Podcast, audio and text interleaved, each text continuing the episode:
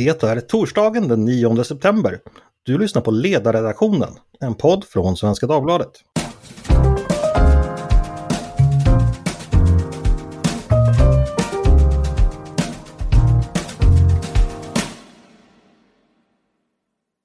Hej och välkomna! Så har vi då fått beskedet många har väntat på. Landet ska återgå till det normala igen och de flesta av de restriktioner som vi har levt med under pandemin de senaste ett och ett halvt åren ska tas bort den 29 september. Detta meddelade regeringen tidigare i veckan. Är det rätt tid att göra det här nu? För det några risker med sig? Kommer vi att behöva återinföra restriktionerna igen och i så fall när? Det är ämnet för dagens diskussion jag heter Andreas Eriksson och med mig har jag två gäster. Eh, en av dem heter Tove Fall som är professor i molekylär epidemiologi vid Uppsala universitet. Välkommen hit Tove! Tack så mycket! Och min andra gäst är också professor. Han heter Joakim Dillner, eh, professor i infektionsepidemiologi vid Karolinska institutet. Välkommen Joakim! Tack så mycket! Jag tänkte börja med dig Tove. Vad tänkte du när du fick höra beslutet om att restriktionerna till stor del ska upphävas nu? Nej, men jag blev ganska förvånad och det har jag hört från många av mina kollegor också. Att jag såg det i alla fall inte riktigt komma. I alla fall inte så stora och flera lättnader på en gång. Eh, och jag har också hört lite nu och sett sådär att det här ger ju en ganska tydlig signal Eh, att pandemin är något vi lägger bakom oss. Eh, så att jag såg någon av mina barns fritidsledare eh, som skriver att ja, nu efter pandemin och så. Mm. Ja, för jag läste faktiskt en tweet du skrev i förrgår tror jag det var och då lät det så här då att nu citerar dig, att gå in i hösten med nyöppnade arbetsplatser och universitet och postpandemiglädje över lättade restriktioner i ett läge med en uppåtgående kurva på IVA och stor vård, vårdskuld utan att samtidigt storsatsa på testning, smittspårning, munskydd och utökat vaccinprogram eh, är inte ansvarsfullt. Det låter ju som du tycker det här är gjort för tidigt och att vi har inte förberett oss tillräckligt väl. Eh, mm. Förstår jag det rätt då? Ja, det, men jag tänker så här att liksom om man tänker på smittspridning och om den går upp eller ner så det är ju komplext såklart. Men det finns en hel del faktorer vi ändå känner till. Och jag tänker på dem som liksom bromspedaler och gaspedaler för smittspridningen. Och en gaspedal som vi inte riktigt kan ändra på det är att hösten kommer. Och coronavirusets favorittid, vi vet från andra coronavirus, att det är någonstans november, december. Och vi har också sett tydligt med det här coronaviruset att smittspridningen sjunker ju kraftigt både på sommaren 2020 och 2021. Mm. Och vad finns det då, liksom de här bromsarna, det är ju bromspedaler om man tänker så för smittspridningen. Det ju, kan ju till exempel vara olika typer av smittskyddsåtgärder och det kan ju vara allt ifrån då de här restriktionerna vi har haft för att vi inte ska träffas för många samtidigt inomhus. Det kan vara munskydd, det kan vara att man eh, satsar mer på smittspårning som är ganska underutvecklad i Sverige. Och hur man liksom satsar på de här, vad ska man stänga? Ska man stänga bibliotek eller shoppingcenter? Ska man satsa på munskydd eller vaccinera eh, yngre tonåringar eller ge en tredje dos till exempel. Det blir en politisk fråga för det handlar ju om resurser och vad det kan ha för konsekvenser och så vidare. Men det jag menar med den här tweeten var att nu plockar vi liksom bort flera bromsar. Vi, vi öppnar upp arbetsplatserna, vi tillåter fler personer att träffas eh, under förhållanden som vi vet ökar smittspridningen. Vi har också hösten som kommer som är en sån här gaspedal. Vi har vaccinationsprogrammet som är fantastiskt, men som jag inte tror kommer räcka till som broms. Och där hade jag då förväntat mig att när man säger okej, okay, vi öppnar upp för kultur och så vidare, att man också sa nu ser vi till att lägga på de här bromsarna samtidigt, som kanske inte är lika ingripande. Så det var det jag tänkte. Och jag menar som i WHO säger, att förlita sig på vaccine only approach, att bara förlita sig på vaccinet, det är vanskligt. Man behöver den här flera lager av skydd för att hålla borta smittan. Och som i USA har vi ju sett otroligt stor belastning på sjukvården på senare, eh, även i områden där man haft liknande vaccintäckning som vi har i Sverige idag. Så att vaccintäckningen, vad jag vill säga med den, den är, det är fantastiskt vaccin och bra att vi har så hög täckning, men det är inget garanterat skydd, framförallt inte om vi inte kombinera den med andra insatser. Mm.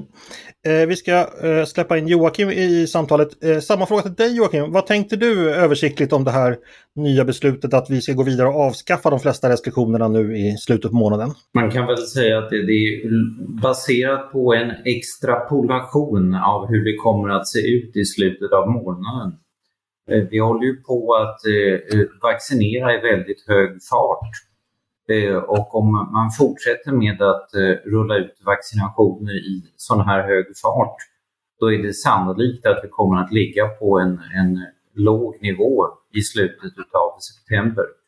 Det är alltid lite vanskligt att förutsäga framtiden, men man måste ju ändå ha tid på sig att anpassa sig och eh, jag tycker det är en ganska rimlig uppskattning att vi nog är nere på en låg nivå i slutet av september. Sen kan jag väl också säga att, att när man kommer ner på låga nivåer eh, då är det mera effektivt och eh, bättre att anpassa åtgärderna efter den lokala situationen. Eh, om, det, det, om man har en, en galopperande smittspridning i hela samhället, då är det lämpligt med restriktioner som gäller alla. Men när det börjar komma ner på lägre nivåer då är det bättre med restriktioner och åtgärder som är mera lokalt anpassade. Att om det exempelvis sker ett eh, utbrott någonstans, att man då ska vara förberedd på aktiv smittspårning, testning, eh, kanske stänga ner någon plats där det har spridits eller, eh, eller någonting sådant eh, är eh, mycket mer effektivt än, än att eh, så att säga brett ange att alla ska ändra sitt beteende för att det, det håller ett tag men jag tror det håller nog inte hur länge som helst och mm. inte om vi eh, är nere på en låg nivå. Eh, de eh, problem som jag ser med det här beslutet, det är dels det om man uppfattar det som att jaha, pandemin är över så att eh, eh, vaccinationsviljan sjunker och folk prioriterar ner och, och tar vacciner hos de lite yngre och de åldersgrupper där det är jätteviktigt att vi får en hög vaccinationstäckning. Och det andra är att, att, eh, att man får liksom en minskad beredskap för att eh, om det sker ett utbrott så, så kommer vi behöva ta till kraftfulla åtgärder för att få stopp på utbrott innan det börjar sprida sig i hela landet igen. Eh, och det behöver man ha en medvetenhet om att, eh, eh, att vi har fortfarande så att säga ett, ett samhällsansvar som medborgare att, att se till att vi inte får nya utbrott och vi vill inte ha några nya eh, Sverigeövergripande eh, smittspridningar. Så att, att eh, att lägga det på medborgarna i, i det här skedet när det troligen är på väldigt låga nivåer tycker jag är adekvat. Den här oron som, eh, eller de här farhågorna som Tove beskrev eh, när hon pratade, du delar inte riktigt dem låter det som? Jo, jag, jag tycker att det är en, absolut en, en farhåga eh, att det finns risk att när man tar bort restriktionerna att det, det i allt för hög grad uppfattas eh, som att jaha, nu är pandemin över. Då behöver ingen ta ansvar för någonting.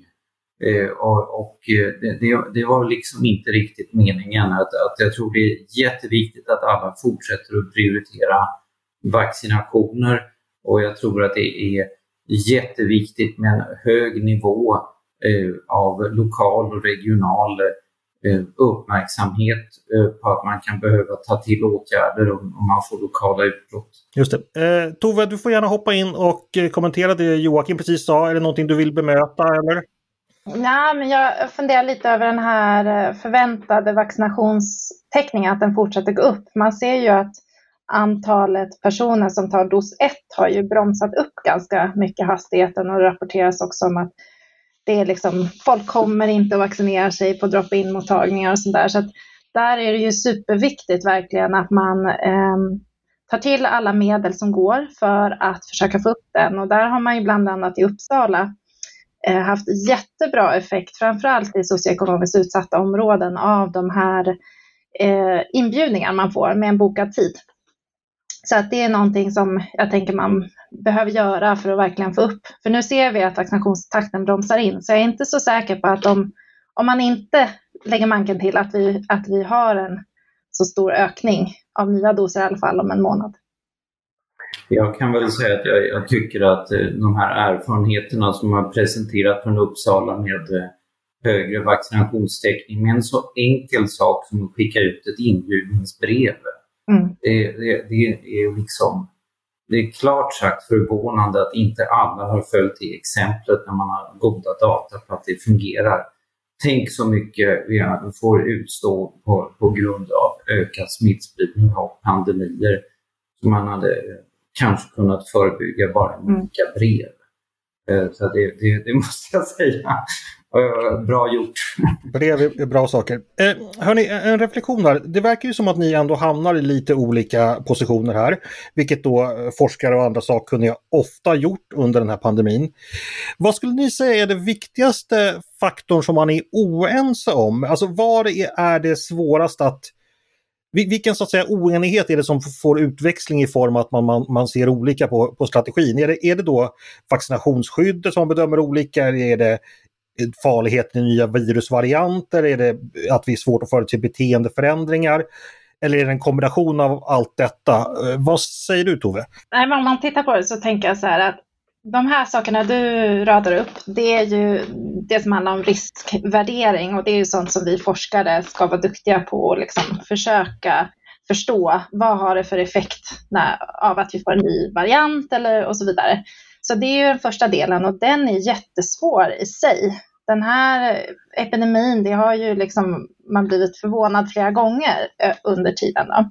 Och, och det är väldigt svårt att göra prediktionsmodeller för smittspridning.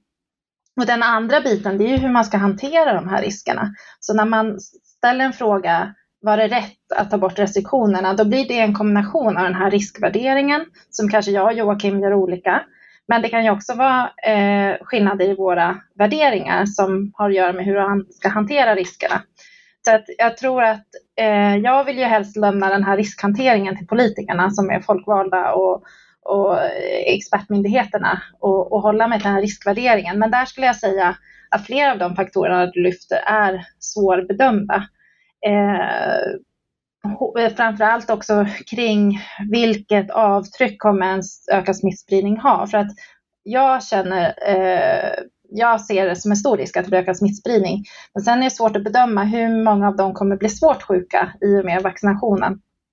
Eh, så att ja, det, det är en kombination där. Mm. Eh, och du, vad, vad, vad, säger du Joakim om, om, du får samma fråga? Vad, var är det den viktigaste faktorerna där man bedömer saker olika och som får störst betydelse för vilken slutsats ja, man landar i? Till stor del är det här att, att eh, det, har genomgående varit akuta lägen med helt nya förutsättningar. Det var ett akut läge med nya förutsättningar när eh, pandemin kom. Vi hade aldrig sett någon liknande virus förut så att, att uh, vi, vi, var tvungna att göra bedömningar på Eh, ganska bristfälligt beslutsunderlag med data som kanske var fel till det, helt enkelt. Och sen så där att det har gång på gång dykt upp nya faktorer. Den senaste var den här deltavarianten som sprider sig på ett helt annat sätt så att alla förutsägelser om vad som är mest effektivt göras om. Eh, så att, att eh, jag tror att när man har ett sådär akut läge man hänvisar till sådana saker som omdöme och kanske lite grundkunskaper om virus och infektionskontroll men att, eh, att det, det, det blir mycket med omdöme eh, och, och då blir det ju förstås olika. Mm. Eh, jag tänkte titta lite framåt. Jag antar, det är väl de flesta andra, att politikerna kommer agera om smittspridningen ökar igen med medföljande då tryck på vården eller fler svårt sjuka och fler döda. I vilket läge tror ni att vi måste börja tänka om på nytt och kanske fatta beslut om att eh, börja införa fler restriktioner igen? Vad skulle du säga Joakim? Vad, vad, vilka tecken ska vi titta efter som varningssignaler där? Eh, jag tror det är jätteviktigt att vi får igång ett tydligt system där man på de regionala eh, smittskydden har en övervakning och testning och snabbt reagerar om det blir ett kluster eller ett utbrott så att man kan göra någonting åt det och snabbt få, få stopp på det. En hög nivå utav medvetenhet eh, om det. Om det blir så att man eh, tappar kontrollen på utbrotten så att det går över hela landet och eh, eh vi ser att eh, den totala smittspridningen i landet ökar kraftigt, då får man börja eh, tänka på motåtgärder som exempelvis eh, ta tillbaka restriktioner eller nya vaccinationsdoser till exempel. Den här regionala beredskapen du beskriver, enligt din bedömning, är den tillräcklig idag? Jag tycker att, att uh, de gjorde faktiskt ett fantastiskt jobb med att hålla koll på den här deltavarianten. Att att den kom in i Sverige ganska tidigt på våren. Men att eh, eh, det ena utbrottet efter det andra kunde hållas i schack. Vi såg i andra länder som eh, England eller Israel, då kom deltavarianten in och man fick en fullständigt galopperande epidemi som lamslog samhället. Och, det tror jag faktiskt berodde på att vi hade bättre smittskyddsarbete. Mm. Tove, vad säger du? När måste politikerna agera igen och kommer de ha kraft och kunskap att göra det enligt din bedömning? Jag tänker på den här deltavarianten. Vi har ju också tidigare sommarlov och sommarsemester i Sverige så att det är lite svårt att veta vad som, vad som är, är Uh, ja, det går knappast att göra några randomiserade försök. men, men uh, det, det som jag sa, det är bedömningar och omdömen ja, om vad det kan vara. Ja. Jag, jag, jag tror nog att i många andra länder har man inte alls, eh, är man inte alls inne på det här tänket med att stoppa smittkedjor på det sätt som vi är i de nordiska länderna. Ja, fast det är också många länder som har väldigt eh, satsar mer på smittspårning och så. så att, ja, det beror på vilka länder man talar om såklart. Men eh, nu var frågan det här om eh, när ska man reagera och där hade man ju en, eh, en nivåplan som eh, fanns då innan sommaren om jag minns rätt på olika nivåer på IVA och slutenvård och nya fall och vaccinationsgrad och så vidare. Eh, men den verkar man ju ha frångått nu så att det verkar ju, finns ju i alla fall inga transparenta nivåer som säger att när IVA är över 100 eller 500 eller så, då kommer vi göra något. Eh, så det där är ju Eh, ja, eh, det kommer ju bli en, en politisk fråga när det gäller att liksom, vad, vad, kan man tolerera och väga intressen mot varandra. Men jag är ju orolig för vården för de har en stor vårdskuld. Det är många uppskjutna operationer och, och personalbrist och så vidare. Så jag tror inte att man tål lika mycket belastning med covid som under tidigare vintrar. Och man har också sett nu ökning av till exempel RS-virus hos barn och så. Eh, vi får se hur det blir med influensan i år. Så det, eh, det, det får man väl se, hur mycket klarar vården av? Och sen finns det andra följder av smittspridning som att man måste stänga skolor och arbetsplatser och det kan vara att man, eh, ja, det här med långtidscovid och det. Mm. Men vad tycker du Tove, skulle det finnas en poäng i att ha för på förhand bestämt att när det och det sker, då inför vi de här restriktionerna så att det sker med en viss mekanik så att säga? Om man har det regionalt, det har man ju prövat i, i, lite olika länder, att man har gröna, gula, röda zoner till exempel, så att det är förutsägbart för eh, befolkningen att går det upp så här högt, då, då kommer det här hända, då blir det mer restriktioner. Och på ett sätt kan ju det fungera som ett incitament att vi vaccinerar oss så att vi faktiskt inte har några jättefester och beter oss på ett sådant sätt som kan öka smittspridningen, gå till jobbet med symptom och så vidare. Så jag tycker att det är ganska bra. Sen är det ju alltid svårt att sätta upp exakta regler, men att ha någon slags riktmärken tycker jag är ganska bra och transparent. Mm. Jag tycker det är extra viktigt att man förbereder vad man ska göra. Vi har gång på gång sett att, att det tar för lång tid. Eh, en, en, en ganska ordentlig utredning i och för sig bra med, med att det, man har vänt på alla stenar men att, eh, att, att är det så att vi får, eh, får ett, eh, ett ordentligt utbrott som inte går att stoppa då måste man ju kunna göra motåtgärder eh, raskt. Mm. Eh, raskare än vad man har agerat hittills. Så det tycker jag man borde förbereda eh, hur man ska göra det. Mm. Hörrni, hörni, jag tänkte vi skulle nämna några ord om vaccinationer också. Eh, det är uppenbart att det är en väsentlig faktor för hur pandemin har kunnat hanteras. Det kan ju vara värt att påminna att för ett år sedan visste vi inte ens om eh, vi skulle få ett vaccin i närtid. Hur stor roll har egentligen vaccinet och vaccinationsprogrammet spelat, skulle ni säga?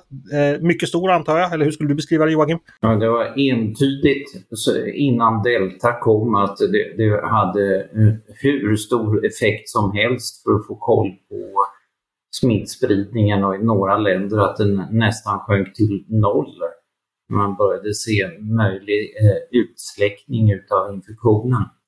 Efter att deltavarianten kom Eh, så, eh, så ser det ju helt annorlunda ut och eh, nu är det svårt att säga hur det kommer att, att gå på lite sikt om vi har vad man brukar kalla för öar av ovaccinerade i befolkningen som kan fortsätta att sprida infektionen även på lång sikt så att det här kommer att bli ett, eh, ett problem som vi får ha med oss och eh, inte den utsläckning som vi hade hoppats på.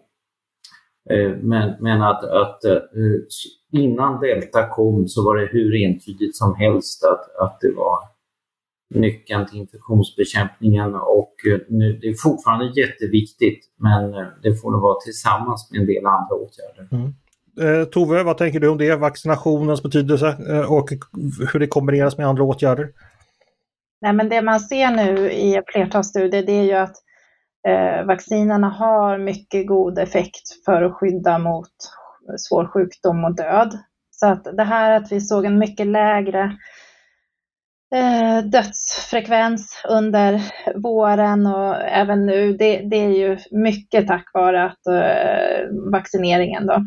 Men sen eh, håller jag ju med Joakim det här att deltavarianten har ju ställt det här på ända vad gäller skydd mot infektion då, som inte verkar vara lika bra Eh, för deltavarianten också att man i vissa fall kan smitta vidare. Man kan bli smittad och smitta vidare trots vaccinet. Då. Så det gör ju jättestor skillnad vad gäller smittbekämpningen. Eh, så att, ja, det var, det var liksom inte så kul nyheter att se de siffrorna. Nej. Och, och vad innebär det? Vilka om, om vaccinationen inte så att säga kommer att räcka ända fram på grund av den nya varianten, då innebär det att vi samtidigt måste använda andra åtgärder mer.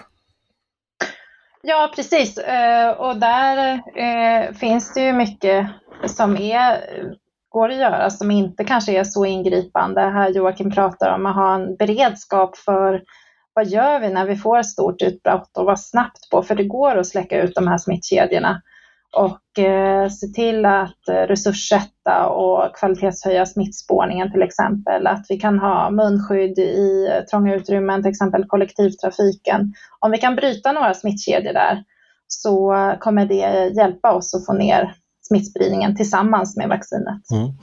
Eh. Jag tror att det är ett antal ganska enkla saker som vi har lärt oss under restriktionerna där det finns så att säga ingen anledning att, att egentligen någonsin ta bort det. det. Det är sådana saker som att vi har lärt oss att hålla god handhygien. Varför skulle vi sluta med det? Skulle vi ha sämre städning, sämre vädring? Det är exempelvis inte lämpligt att, att åka till länder med galopperande epidemier och låta bli att testa sig när man kommer hem. Inte någon bra idé att, att låta bli att använda internetresurser för att minska på onödigt resande. Det här är saker som vi har lärt oss och som vi kan fortsätta med på enskilt ansvar utan att vi ska behöva allmänna restriktioner om det. Mm. Tove, vad säger du om det? Ja, nej, men jag håller med och jag tänker också på det här med, eh, fundera på det här med karensdag. Att eh, är det så lämpligt att eh, det finns liksom ekonomiska problem med att stanna hemma när man är sjuk. För att det är något som är jätteviktigt och även för andra infektioner att vi inte går och jobbar till exempel mm. när man är infektioner. Eh, jag tänkte vi återigen skulle titta lite i framtiden. Eh, jag har ju hört nu, jag har fått lära mig uttrycket endemisk sjukdom, att covid är eller blir en sådan, det vill säga en sjukdom som då efter pandemin kommer fortsätta finnas med oss. Som vi får lära oss leva med. Min första fråga är, delar ni den bilden att det är dit vi är på väg att gå? Och den andra frågan är, vad innebär det i så fall för hur vi agerar mot sjuk, sjuk, sjukdomen, i, både i sjukvården och samhället i stort? Vad säger du Tove? Jättesvårt. Det är liksom svårt att förespå den här epidemin på kort sikt och eh, ännu svårare på lång sikt. Men det är klart att eh, det här viruset eh, kommer ju finnas kvar. Sen om det blir en klassisk endemisk sjukdom där den cirkulerar liksom i ett specifikt geografiskt område på ett ganska förutsägbart sätt. Det, det är mycket svårare att uttala sig om. Men jag tror att vi behöver ha god koll på övervakning av det här viruset eh, på olika sätt och att vi behöver, det behöver också passera några fler säsonger innan man förstår vart det här ska ta vägen. Mm. Eh, Joakim, samma fråga till dig då. Vad säger du? Eh, ja, jag håller inte med där. Jag, jag tror det är jätteviktigt att vi, vi försöker ha en ambi hög ambitionsnivå. Eh, att, att, eh, att vi ska inte behöva acceptera att det cirkulerar i öar någonstans bland ovaccinerade utan att eh, om vi får kännedom om någonting sånt att vi försöker göra någonting åt det. Genom då testning och smittspårning eller kanske en riktad vaccinationsinsats så att, att man har en hög ambitionsnivå på att, att hålla det så lite som möjligt och inte acceptera att, att det florerar någonstans. Det är alltid någon som kommer att bli allvarligt sjuk och dö eller att det ännu värre uppstår någon mutant som vi inte kan hantera. Uh, så att, att uh, det, det, känns jätteviktigt att vi försöker få stopp på det i allra högsta möjliga mån. Mm. Tove? ska bara säga Joakim att jag tänker att det är absolut den ambitionen jag skulle vilja ha alla Sverige och, och, och världen jobbade tillsammans mot. Men sen eh, är ju frågan om ambitionsnivån har ju inte varit så hög på att stoppa smittan hittills. Eh, och nu när vi öppnar de här restriktionerna och så, så verkar det inte som att det är den ambitionen vi har att släcka ner smittspridningen helt. Så att det är nog sådär att absolut, jag är med på tåget och bidrar gärna med det jag kan till övervakningsmetoder och så vidare. Men vi får se hur det blir.